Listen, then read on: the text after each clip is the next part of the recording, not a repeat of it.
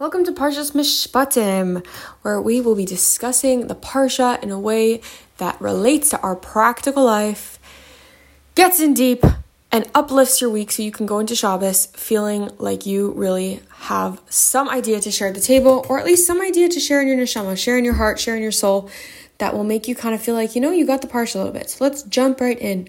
So, Mishpatim is a really cool parsha because I always thought it was just all about the laws, right? That's literally what Mishpatim means. It means laws, and the parsha starts off Ve'ila Mishpatim, and these are the laws. Don't forget the Vav, we're going to talk about it in a second. But I always assumed it was just all about the laws. And don't get me wrong, there are a ton of laws a ton of laws in this parsha. But something I did not know that I was so surprised to find out is that in this parsha, this is the parsha where Moshe goes up for the 40 nights and the 40 days. I always thought that was in Yisro because in Yisro, last week's parsha, we knew that that was the whole Har Sinai situation where we got the Aseret Dibros, the Ten Commandments, and the whole big situation. But little do we know, little did I know, maybe you knew, that in Parshas Mishpatim, the next parsha, that's actually where it says that Hashem gave Moshe these sapphire blocks of purity and the people and then Moshe went up the, to the mountain for 40 days and 40 nights and he left the Jewish people in the care of Aaron and Hur. I did not know that. And that's what you get from just skimming through the text because wow, oh my gosh, it's so cool to feel a certain sense of ownership if you just read the English text of the Parsha each week in your Stone Chumash or on Chabad.org and just scan, scan your eyes through everything that's actually going on in this Parsha because there is a lot. There's so much. There's the Ivri, the, the slave, and there's don't cook a kid in its mother's milk. And there's so many different things you could focus on. But I want to focus on three ideas that jumped out to me from this parsha. And the first one has to do with the vav that we mentioned two seconds earlier. Mishpatim. Usually a vav is a connection. It means that something is connected. And so what would it be connected to if it's the very first parsha, very first pasuk in the parsha? Ah, the vav must be connecting to the previous parsha. And we know this also because there's a concept called smichas parshias, which are connections between parshas. What is the connection? Why would this specific event be next to this? What why are these two parshas next to each other? What is there what are we trying to learn from here? There's many many examples of this. But the example from this week's parsha is even more blatant even more important because of the vav. The vav is an explicit connection. It's not just saying oh i want you to assume there's shmichas parshias between the idea of mishpatim and the idea that's last mentioned in yisro. No i'm going to tell you hashem saying i'm going to tell you it is directly correlated because there's a vav. We are starting with the vav. We are starting with the connection. So now the question comes: What is this connection? What is this connection that's so implicit, that's so obvious that Hashem had to even add the vav? So first, let's think about mishpatim, and then we're going to talk about what the last thing that was mentioned in Parshas Yisro was and how that's connected to mishpatim. Mishpatim literally means laws, as we mentioned. And in today, in America, in 2024, in Australia, in 2024, living in this world in 2024, it is very hard to have actual mishpatim for many reasons. It's very hard to have actual laws that govern your life for a number of reasons. Number one, we are tapping into the energy of our intuitive feelings, our intuitive energy, how we are feeling in the moment, how we are identifying the moment. We're learning the fact that your mind creates the state of your reality. And although this is a good thing, every good thing comes with a negative side. The negative side of that is, oh, I don't feel like doing this today, so I'm not going to do this. And in the world of black and white, in the world of mishpatim, in the world of judgment, in the world of right and wrong, there are things you have to do regardless. And this is such an important idea that the Torah is teaching us. Mishpatim, Eila mishpatim, there are laws. There is a right and a wrong, a way that this world is meant to work.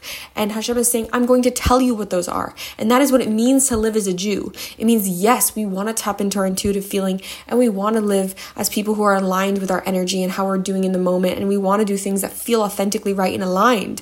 But ultimately, at the end of the day, there's a right and a wrong. There's an ultimate truth.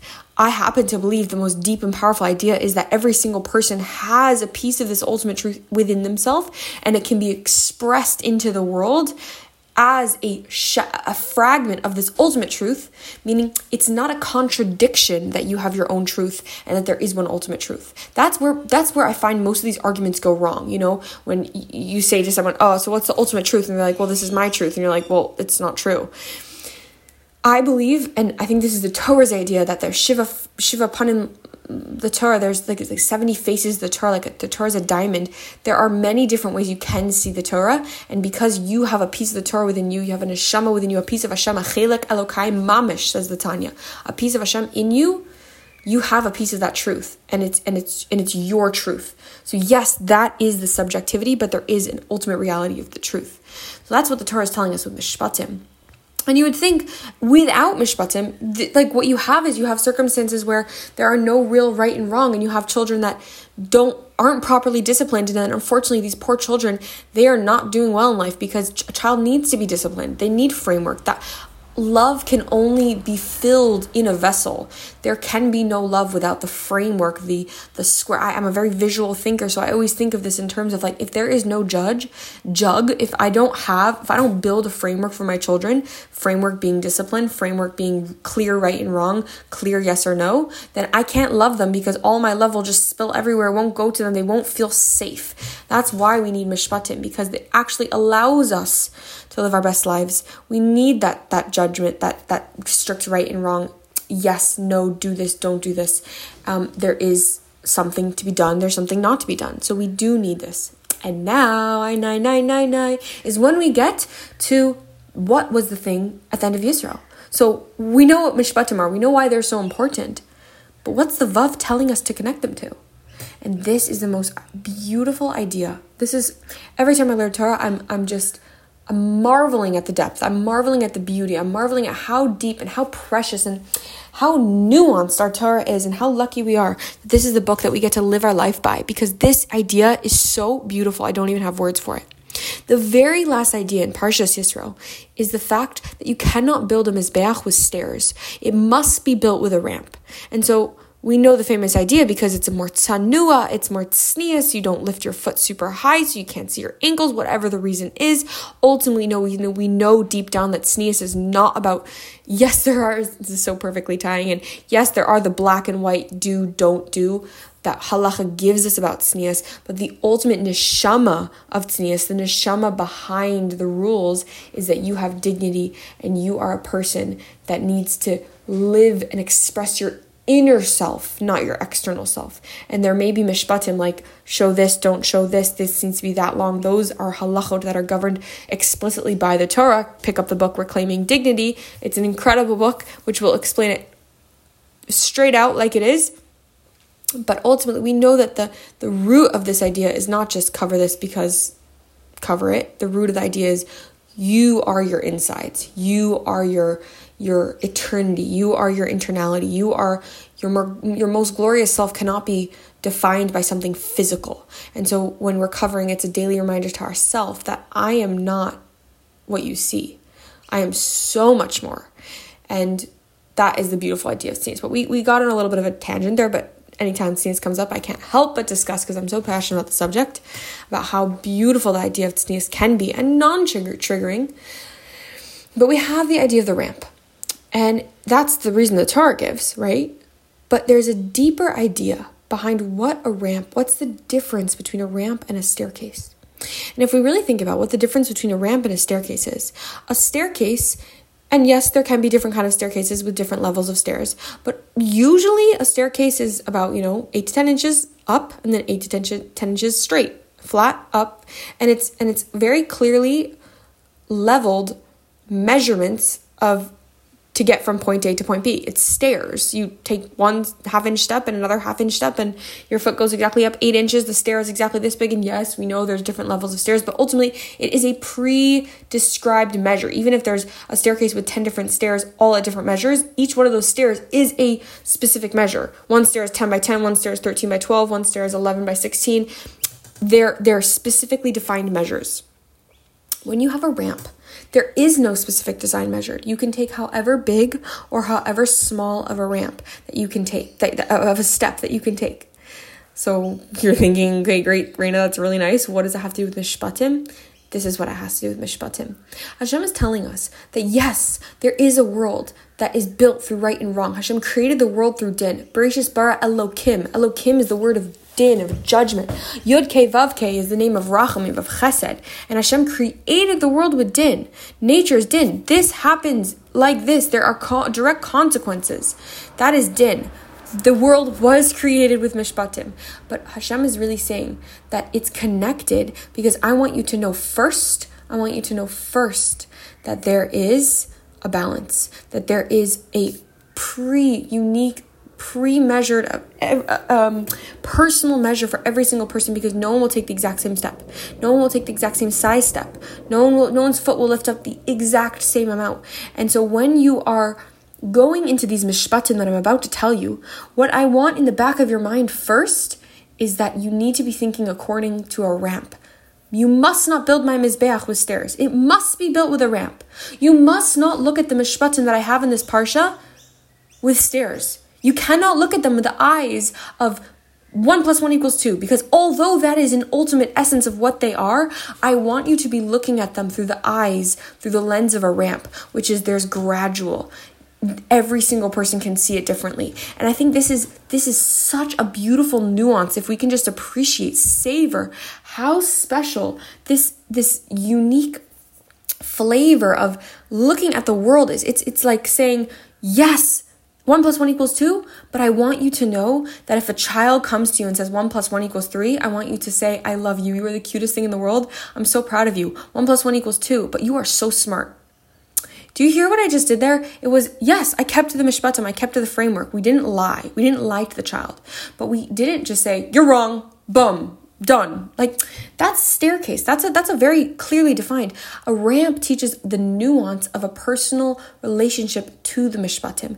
And that's why i think maybe the vav was added because it wasn't just enough that it would be implicit. Oh you know smichas parshias is a thing and you know maybe you'll connect to the ramp and the fact that the next parsha, parsha is elam mishpatim. No no no no no the elam mishpatim this is so deeply connected this idea of the fact that we need to look at the mishpatim we have in our world with a ramp. And I think this ties in so powerfully to the mental health generation of today's world. It's the number one struggle that people have today is mental health. Depression, anxiety, suicidality, all these horrible, terrible, terrible, difficult things that we're battling with. The battle is in our minds and in our hearts and in our souls. And the greatest battle we're ever facing is within. And it is so difficult. And I remember the very first time that I my eyes started being opened to different um different shilas being asked, like if, if you really look into the mental health shilas of people saying, um, God forbid, with eating disorders or with um, suicidality or like life threatening things, like if I don't use my phone on Shabbos, I will want to commit suicide. Chas v'chalila, chas v'shalom. But there are rabbanim that say, yes, you must use your phone. And I'm not a rabbi and I'm not telling you to do anything at all. But I'm saying this is a new way to open your eyes.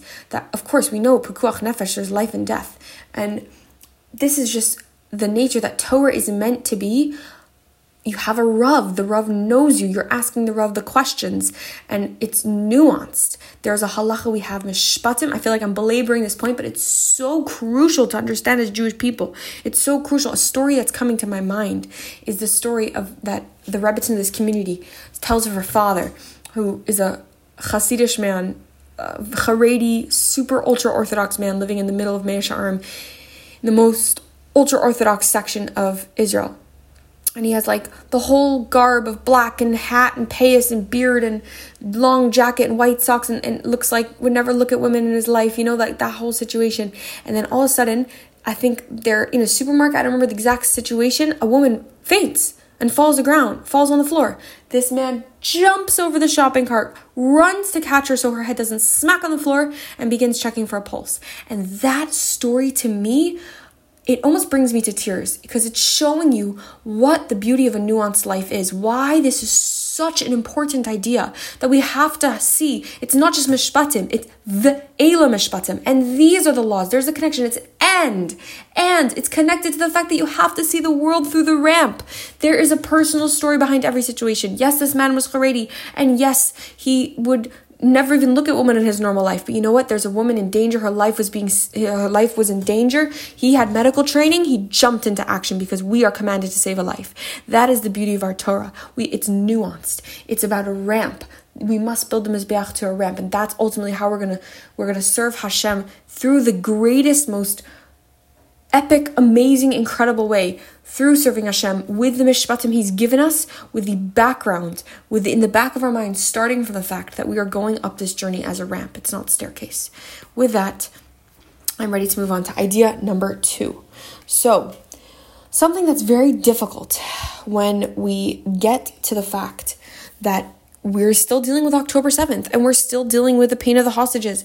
And sometimes it's difficult to even even wake up in the morning because it's it's not even it's difficult to think about it because if you really thought about it you wouldn't want to wake up. That's what I mean here. Meaning it's it's very hard to balance living a normal life and deciding that I'm going to cry all day about this because it's just it's not fathomable. Our brains cannot fathom this. And if we try to think about it, it just makes us angry or makes us upset and and, and there's no words that can really come like just so upset like this can't be how could this be and ultimately this is a deeper emunah question of the fact that ultimately everything Hashem does is for the good that's not where we're going to go with today's discussion. What we're going to go with today's discussion is how can we live our lives with this knowledge of difficult situations? And this parsha actually gives us the key. And this is such a beautiful idea. Remember, as I said before, I didn't know that this is the parsha Moshe went up for the 40 days and 40 nights. And as I'm reading it inside, reading in the text, I noticed something very interesting. In the pasuk, I think it's pasuk Yud Beis Perak Chaf it says the following, and I'm going to say it in English. It says, and if I'm I got the parsha wrong, maybe it's Yud Aleph. I don't remember if it was 10, 11, or 12, one of the one of those three, but it's the last parak, which I think is Chaf Dalid. 24. So it says that the Jewish people got the Torah.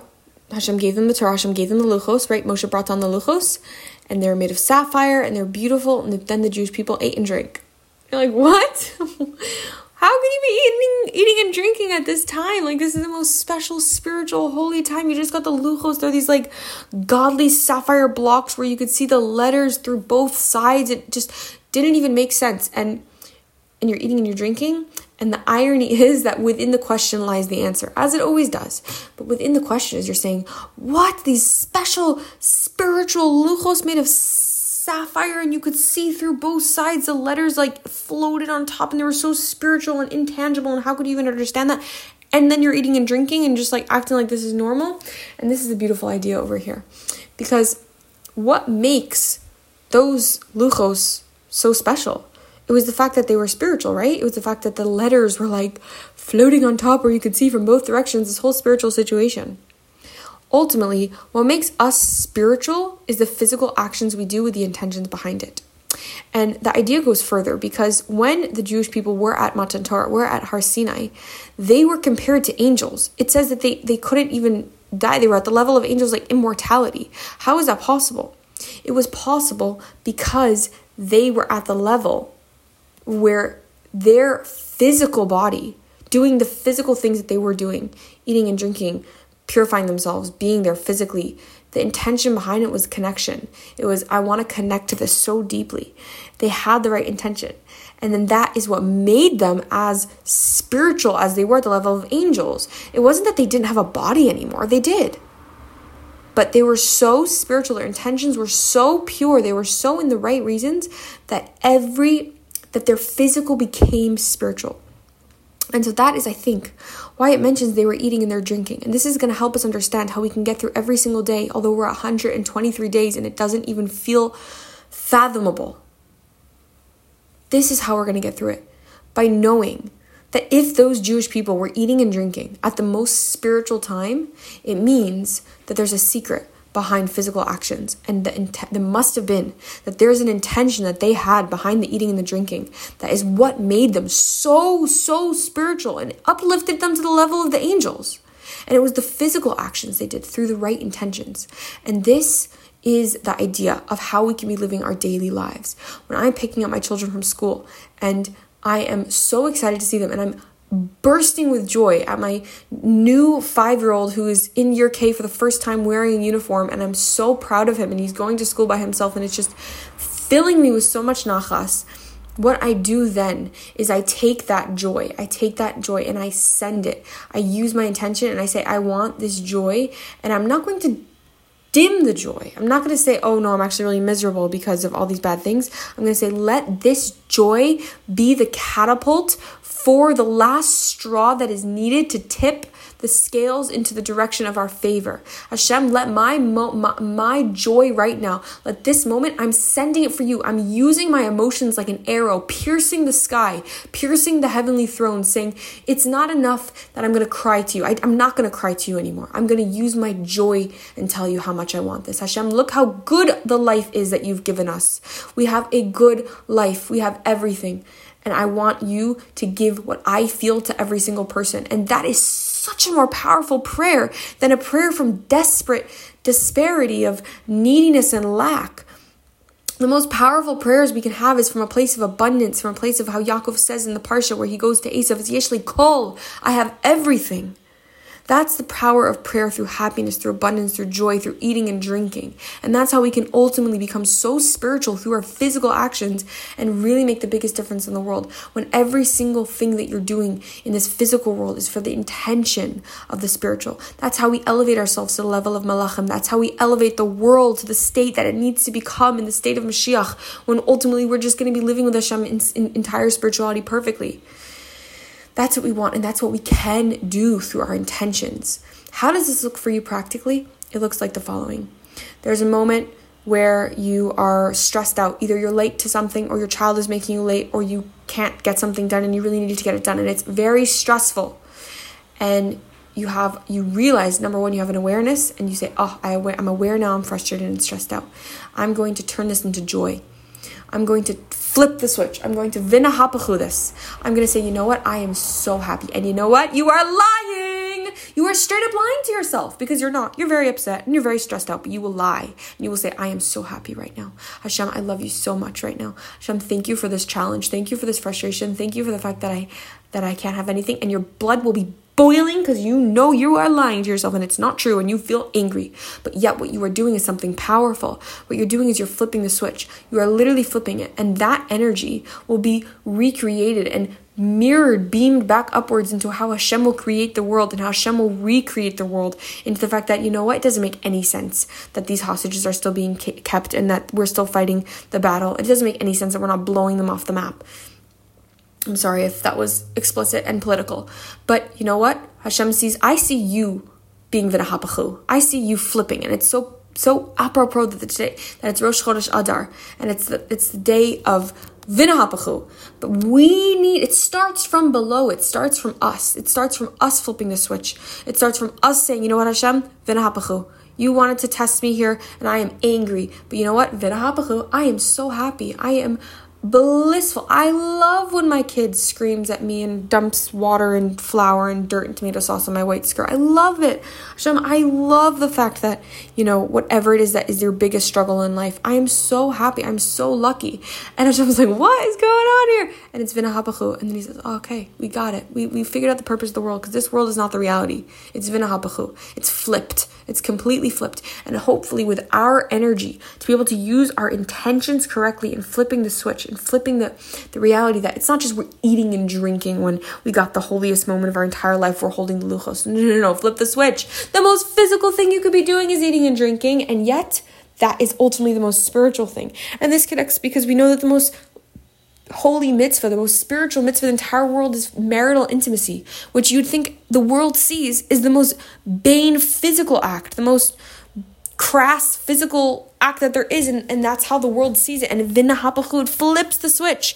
No, it's the most spiritual thing in the world. And it's because when it's done through the mishpatim, when it's done through the laws, through the right ways, but ultimately through the intentions, because your intentions can create so much within it. And our intentions can change the world, and our intentions can help save the hostages. Meaning, when you're making challah, it's very nice you're making challah because it's a mishpat, it's a law that Hashem wants you to do. But if you're making challah to save those hostages, when you're kneading the dough, you're imagining the fact that you're pummeling those evil people that are keeping them hostage, and you are making it for them, and it is going to take them out of captivity. That is your intention that can change the world, and it's not fluff. This is if, if there's anything I say that might be fluff so be it, but this is not fluff because this is true. Your intentions and your prayers is the only thing that's going to change this war, is the only thing that's going to ha- make this happen. It's not the physical reality. It's the fact that Ironic, right? It is the physical reality, but it's your intentions behind the physical reality. It's the soldiers that are going to war. And yes, that's very physical. They're sitting there in their army, they're going to war, but they know in their heart they're fighting for the Beis of HaMikdash, they're fighting for Hashem, they're fighting for Klal Yisrael, they're fighting to be one as a people. And that is the power of the intentions. And that is what this parsha tells us. That is the most beautiful spiritual message that this parsha tells us. So we have run out of time, so we are going to pause here. Stay tuned for the third idea on Mishpatim. We'll do it on a separate episode. And thank you so much for listening. Hope you enjoyed. Have a beautiful, beautiful Shabbos.